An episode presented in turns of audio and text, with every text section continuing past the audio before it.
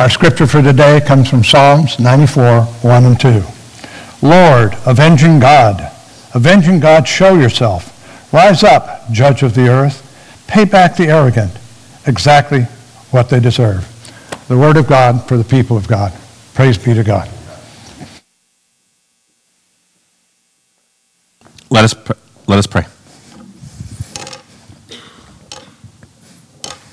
May the words of my mouth and the meditations of all our hearts be acceptable in your sight, O Lord, our rock and our Redeemer. Amen. I've had general anesthesia twice in my life. Once was for um, my wisdom teeth, the other was I had a tumor in my ankle that had to be removed.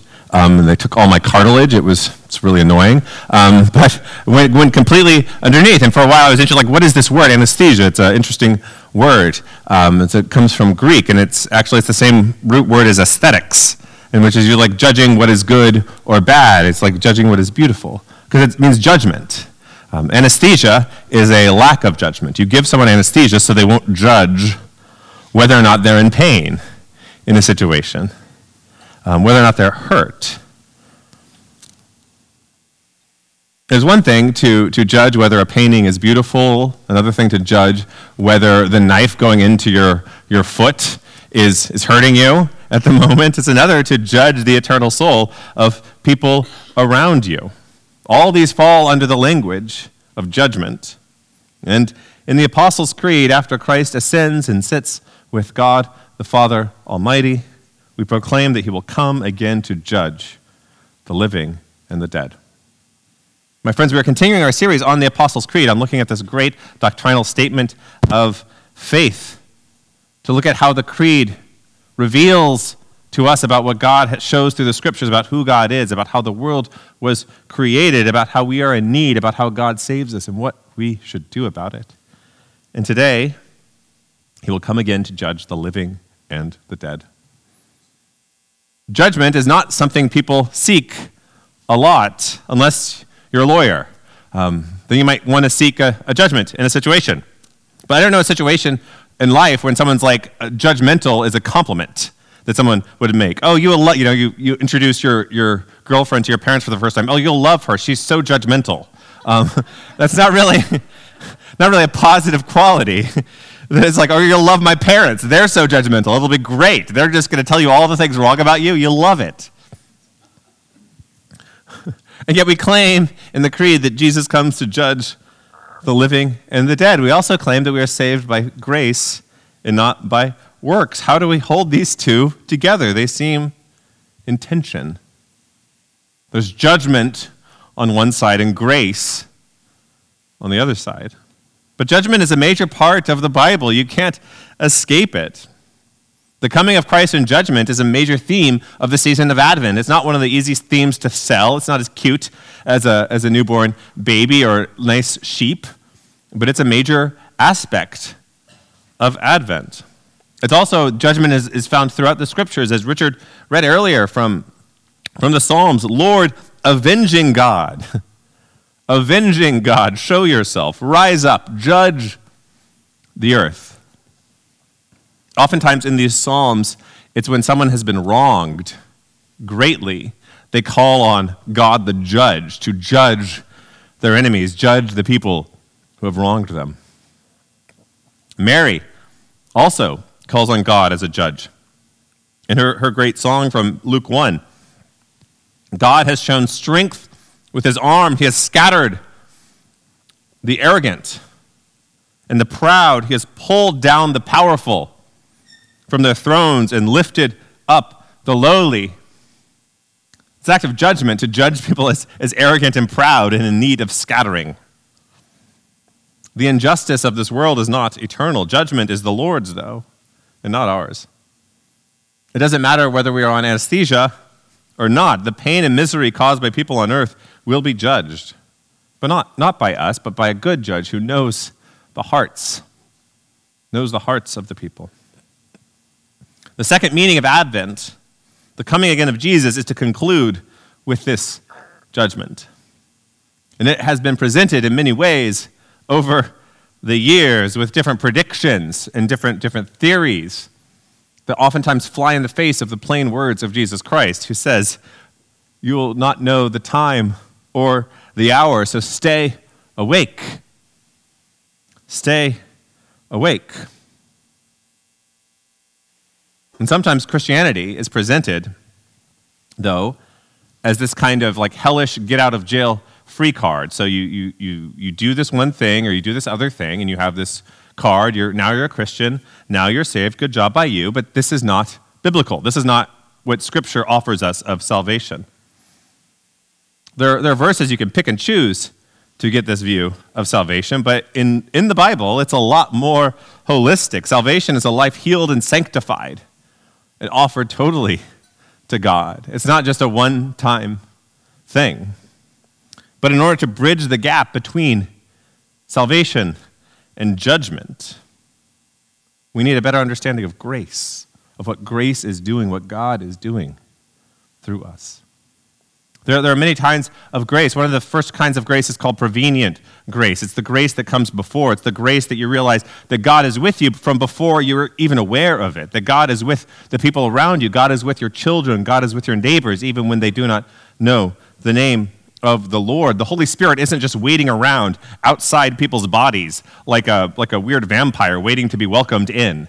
Um, the Holy Spirit is already within us. The only reason why anyone can call to God is because God is already present within them.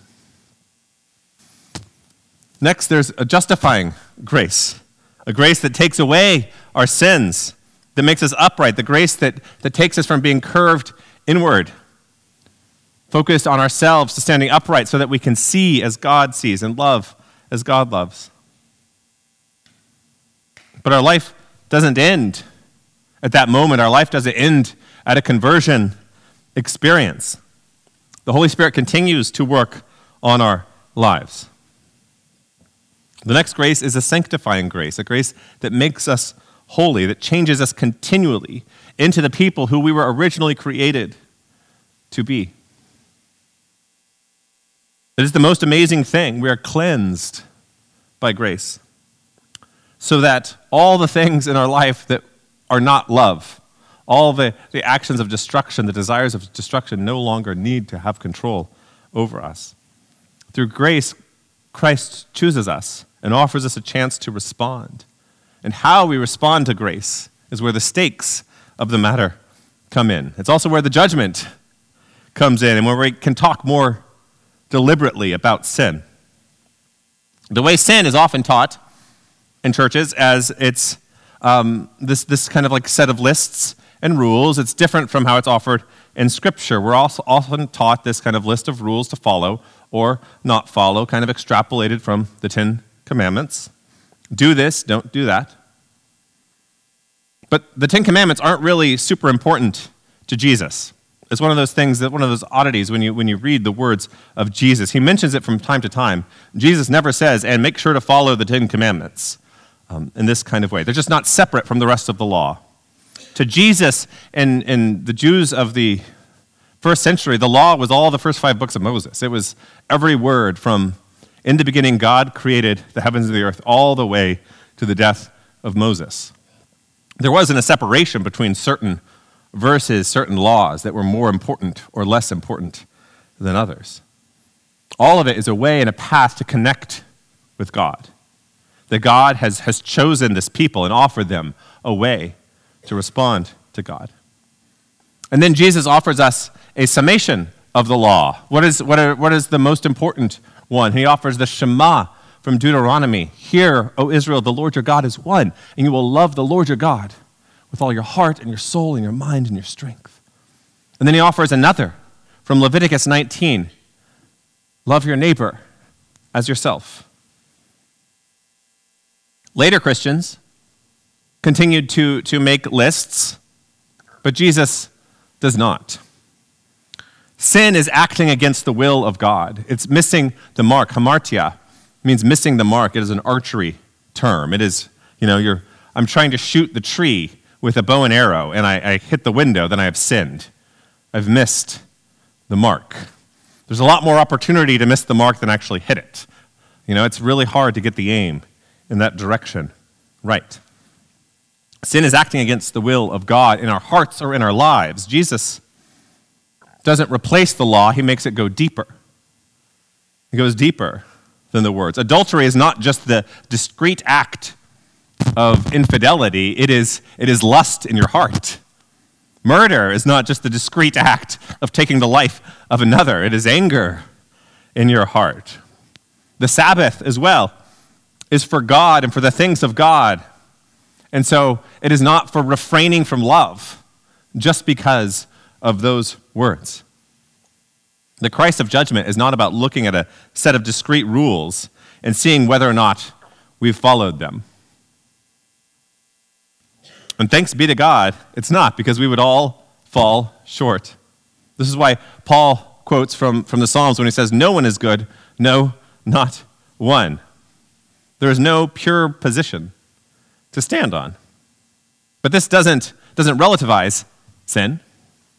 Sin is a greater problem than any list could ever address. And I think we should speak of, of sin and seek holiness, seek righteousness together, fully hold each other accountable for sin, and continually lift each other up in community. But we should also hold it under the guidance of what Jesus actually commands his disciples to do. And the best approximation of what judgment looks like comes from this curious passage in Matthew 25. And it's not one of the sin lists in the rest of the Bible. It's, it is a parable that Jesus offers that the Son of Man comes in his majesty and all the angels with him. And he will sit on his majestic throne, and all the nations will gather before him, and he will separate them from each other, just as a shepherd separates the sheep from the goats, and he will put the sheep on his right side, and the goats he will put on his left side.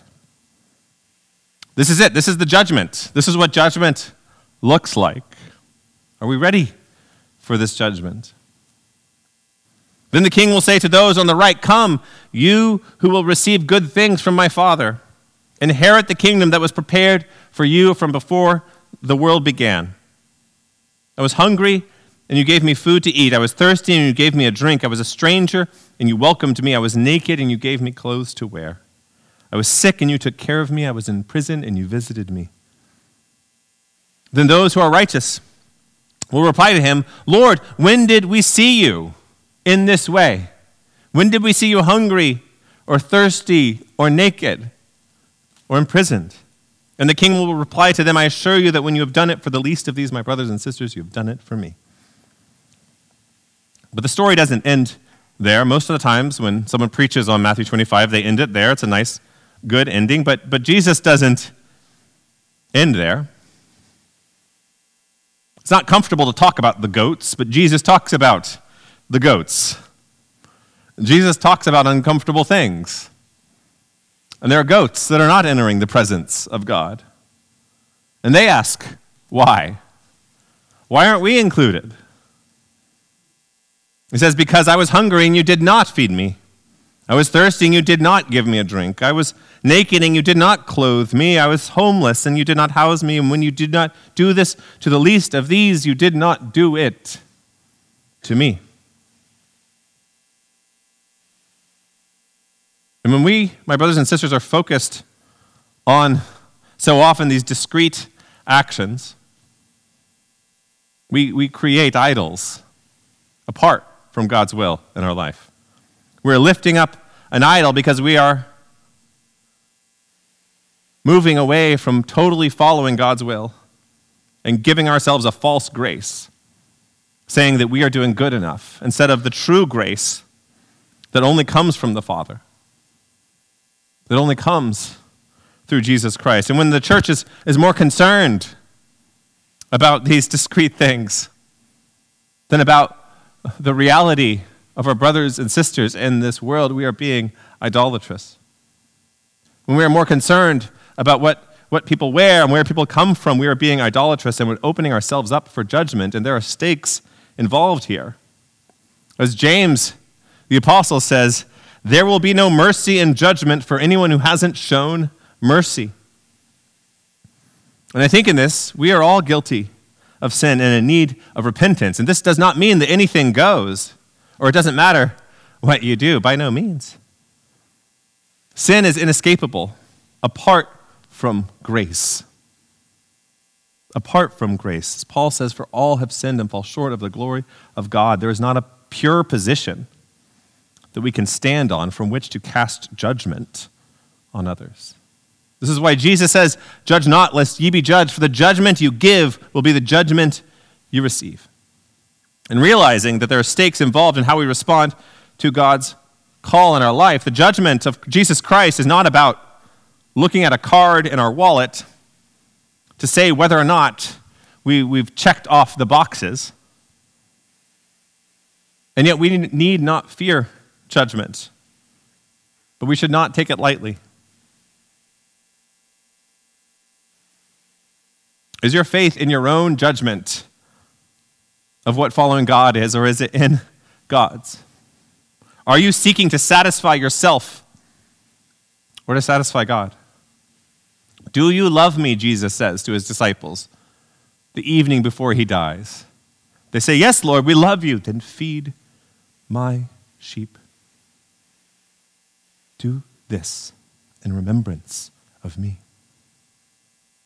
In this season of Advent, as we prepare for the first coming and the second one, may we stay awake and seek ways of feeding Christ's sheep here and now.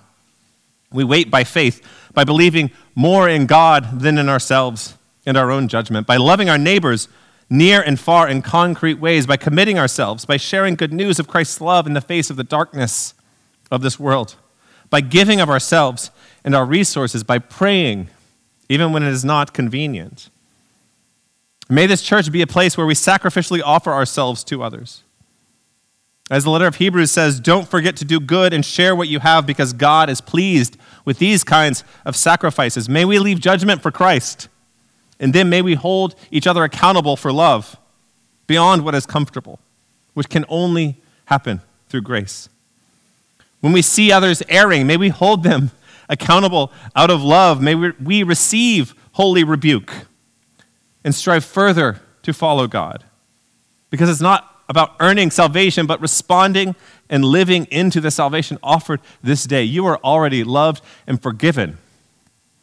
God has met you where you are, but God does not want you to stay there. You don't have to stay in the pit. God is offering you a way out into a life of love. Let us go there together. Let us pray. Heavenly Father, we await your coming with hopeful anticipation. Help us to be a people who believe more in you than in ourselves or what the world tells us to do. In the name of the Father, and the Son, and the Holy Spirit. Amen. Amen.